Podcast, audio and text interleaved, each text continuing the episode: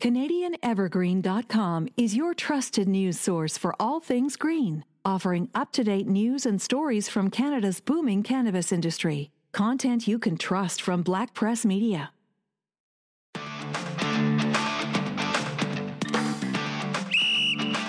NFL Report with Philip Wolf and Erin Haluschak is a Black Press Media podcast. Hi, everyone. Welcome to the NFL Report. I'm Erin Haluschak, a journalist with Black Press Media.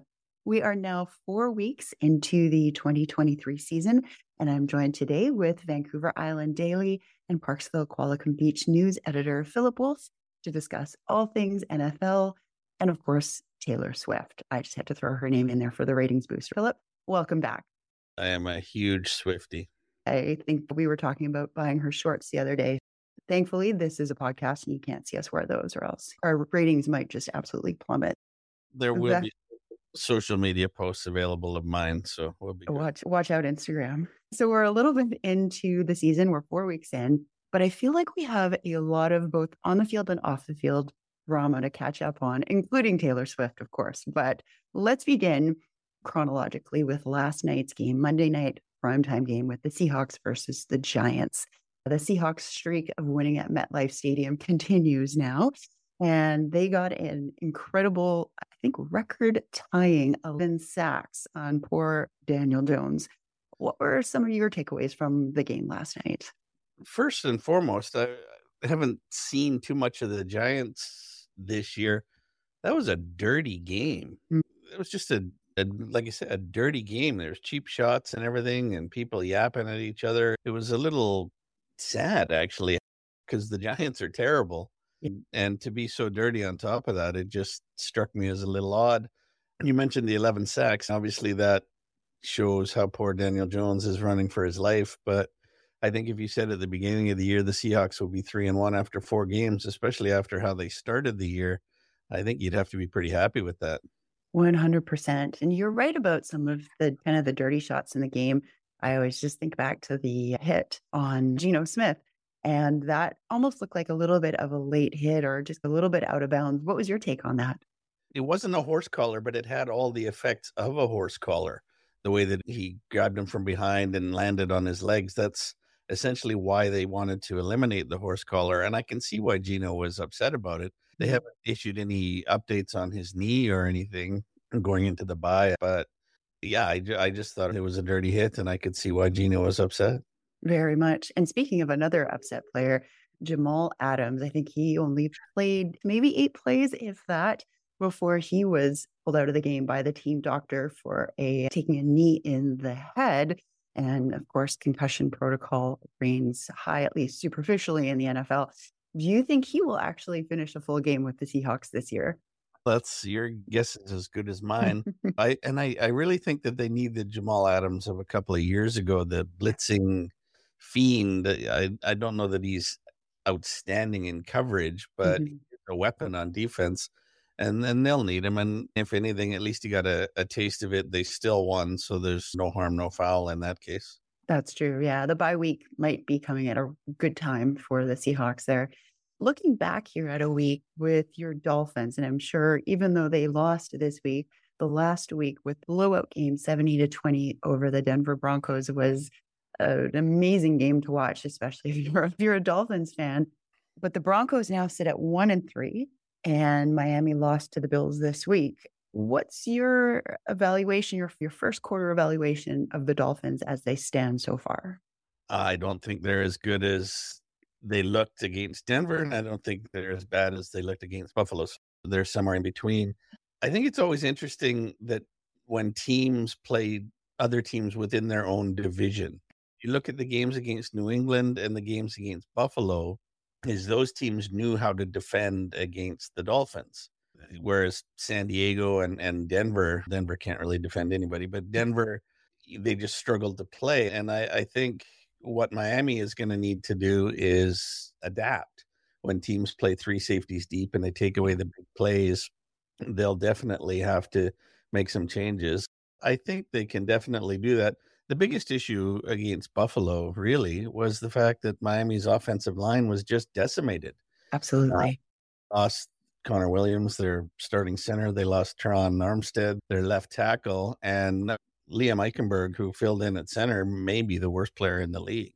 It's funny that you bring that up because I think back to the Monday night game where half, if not almost all of the Seahawks offensive line got injured and got replaced, yet they still ended up winning. Is that a testament to the Seahawks' second string offensive line, or is that just a reflection of how bad the team that they were playing, being the Giants, were? I think it's both, but this was the second week that they had a chance to play together with mm-hmm. that lineup. So there's a little bit of continuity, and the Giants are horrible. I, I still like what the Dolphins have, what they can do. The one thing that I haven't been impressed with is Vic Fangio's defense. Supposed to be this big defensive guru, and they hung poor Kohou out to dry on the corner against Stefon Diggs, who just ate him for lunch. But he functions better defending in the slot, and they just left him out there all game. It was just a bizarre defensive game plan to me. Very much which is a great segue because I was going to ask you a little bit more about defensive coordinators in the league, specifically the Broncos. With that awful loss uh, against Miami, I know that there's been some calls for defensive coordinator Vance Joseph's job to be on the line. Is it too soon? Do you think that he should be let go, or do you think it's just indicative of something a little bit larger that's going on in Denver? I think four games is a little bit soon but uh, they've absolutely been terrible. I, I do think Sean Payton will eventually clean house yeah. and bring in all of his own guys. The the most interesting thing that I find with the Broncos is Russell Wilson's actually playing not bad. They're one and three and terrible. If you if you look at Russell Wilson's stats, he's everybody's heaping. We go back to the Dolphins. Everybody's heaping praise on Tua Tagovailoa. Mm-hmm potential MVP candidate, this and that and the other thing. The Dolphins are doing well. After four games, he's got nine touchdowns and three interceptions. And Russell Wilson has nine touchdowns and two interceptions. Right. And everyone still wants to run him out of town. There's just so much hate for Russell Wilson. There really is. Somewhat self inflicted. I know that there's still the joke about him doing lunges on the team plane and is still floating around a little bit. So maybe slightly well deserved. A hundred percent. And I think you and I have some enjoyment at his expense in that case. But I don't think Sean Payton likes him. We've yes. talked about this before. I do think Sean Payton wants his, his own guy. But for me, my takeaway is Payton flapped his gums and said Nathaniel Hackett did the worst coaching job ever. I enjoyed seeing Sean Payton step in it much more than I ever have Russell Wilson struggle. The irony of that entire game was fantastic, purely coming from a fan's perspective, as well as being beaten 70 to 20 by the former team's water boy, who is now the coach of the Dolphins. So I just love the storyline in that game in a variety of different ways. But keeping with questionable teams, if you tuned in late to the Kansas City New York Jets game on Sunday, one might have thought that it was a really good game against one of the best teams of the league versus one of the worst teams of the league. Looking at Coach Robert Saleh and what he's doing now, obviously with Aaron Rodgers out of the game or out of the season and dealing with Zach Wilson. I know Zach Wilson's play was praised a little bit in that game. But if you think about it, he is a professional quarterback, one of 32 in the NFL. To just be average or mediocre, is that worthy of praise in your opinion? And and where do the Jets go from here from the quarterback position? I think the Jets are stuck with Wilson for now. The mm-hmm. trade deadline is October 31st, so they yes. still have a little bit of time to bring someone in, but by that point they may be just completely out of the race. Yeah, I, I thought it was odd that Wilson was decent and they were, oh my gosh, we have a decent quarterback. Right. There's no team that that has legitimate Super Bowl expectations. But and the Jets are in a, a tough division as well. They but are. Yeah, I, I, thought that was a little odd. If Wilson does play like that, I think they do have a good enough defense to win some games. The drop off from like an Aaron Rodgers to his Wilson remains vast, and they're in some deep trouble. And I know I asked you this on the last episode, but tiny little changes happened with Colin Kaepernick being added to the BC Lions negotiation list. Any updates to your thought of him joining the Jets at all? Oh, there's zero chance that he'll chance. fail again. He's been out for seven years, yeah, and he lost like 17 of the last 22 games he started. He's never completed 60 percent of his passes. Yeah. I just think too much time has elapsed. I do think he was blackballed. I, I legitimately mm-hmm. think that they purposely didn't give him a chance, but unfortunately now just too much time has passed. I would really like to see a team give him a chance just so that there can be some closure. If he is good enough to play, which I don't think he is at this point, having missed so much time, then wonderful. It makes for a great story. But if he isn't, then it essentially closes the book on that. And I think that's more or less what everyone else wants. I think you're right, for sure. And I know we can't leave that Kansas City Jets game, of course, without talking at least a tiny bit. Let's leave it maybe 30 seconds on Taylor Swift. But since the pop star has basically been Travis Kelce's cheer captain for the past couple of weeks, I know viewership and interest in the NFL has just absolutely skyrocketed. His jersey has been selling like crazy. The sort of female demographic for viewership has gone through the roof. Is this a really good thing for the NFL, or do you think this will have any sort of lasting effect for viewership, or is it purely a publicity stunt? Right now, it's a publicity stunt. I don't think there's any way it's sustainable unless Taylor Swift and Travis Kelce remain an item. Right. Because then eh, for the rest of his career, as long as she's at the game, it will be an issue.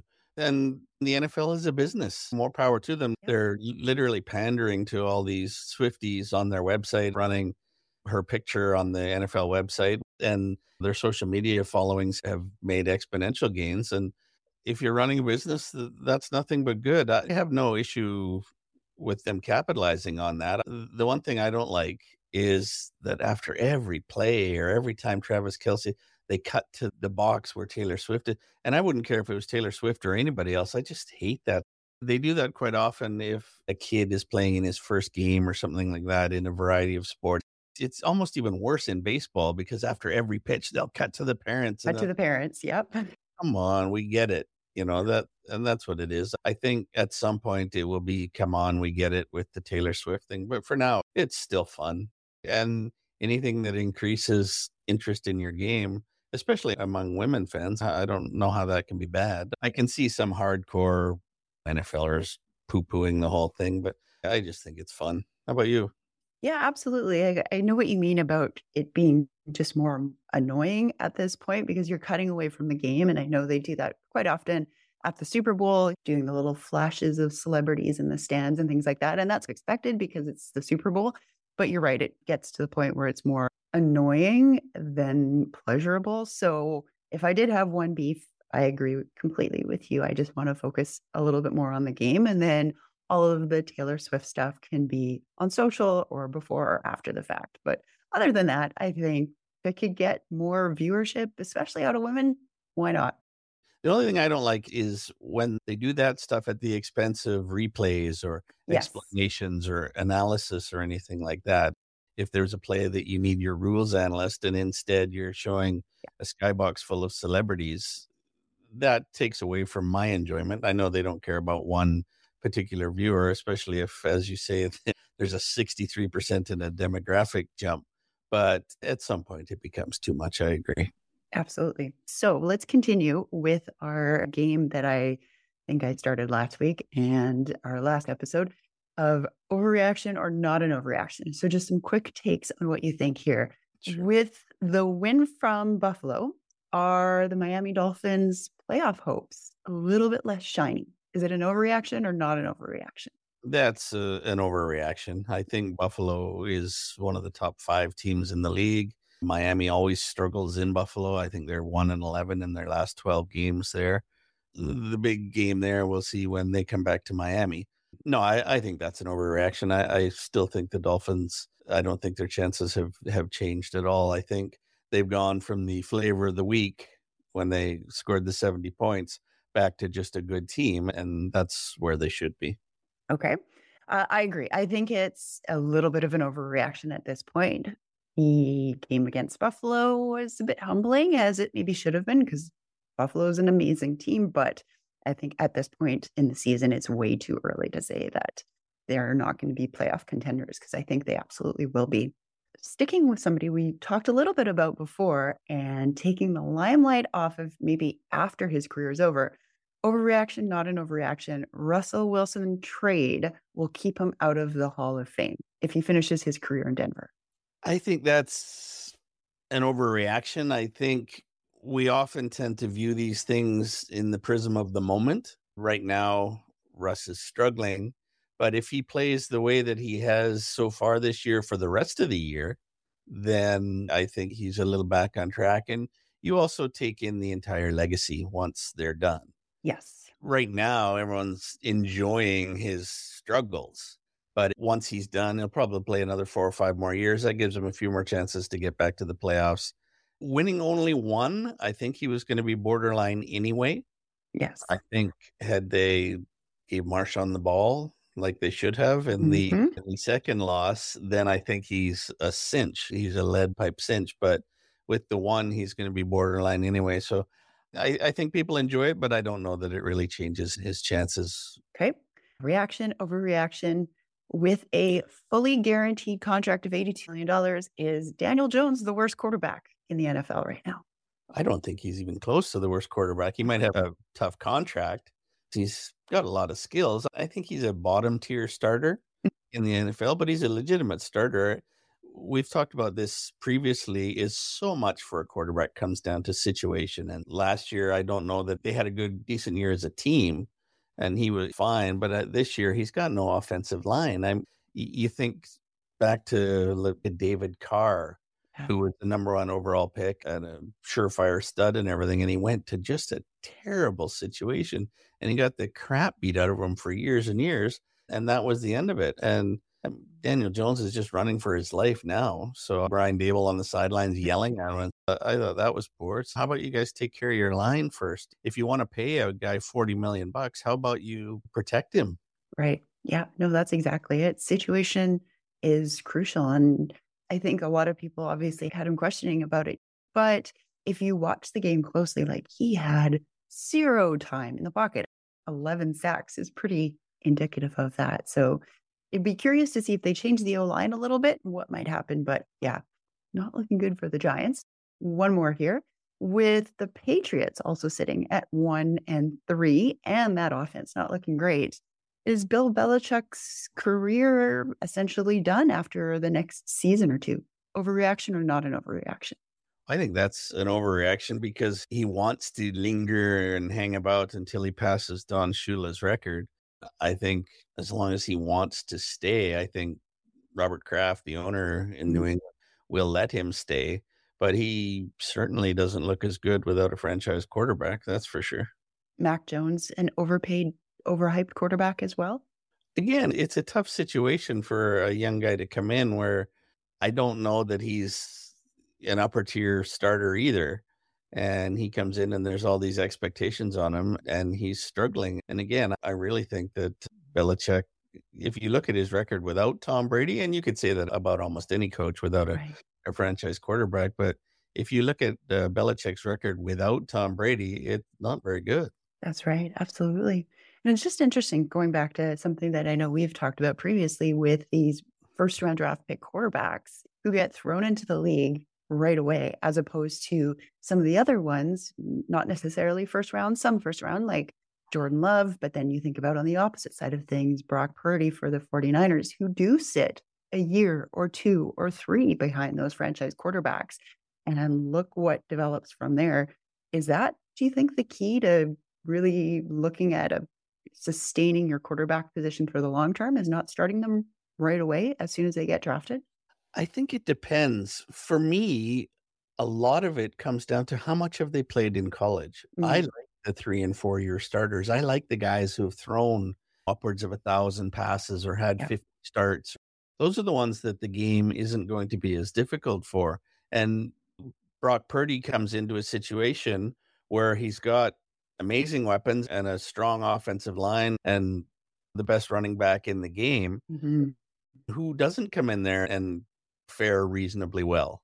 That's just part and parcel of it. I'm actually surprised that CJ Stroud is doing so well in Houston. Mhm. You come in, they've got Laremy Tunsil, they was the best left tackle, one of the best left tackles in the game. It's so situational.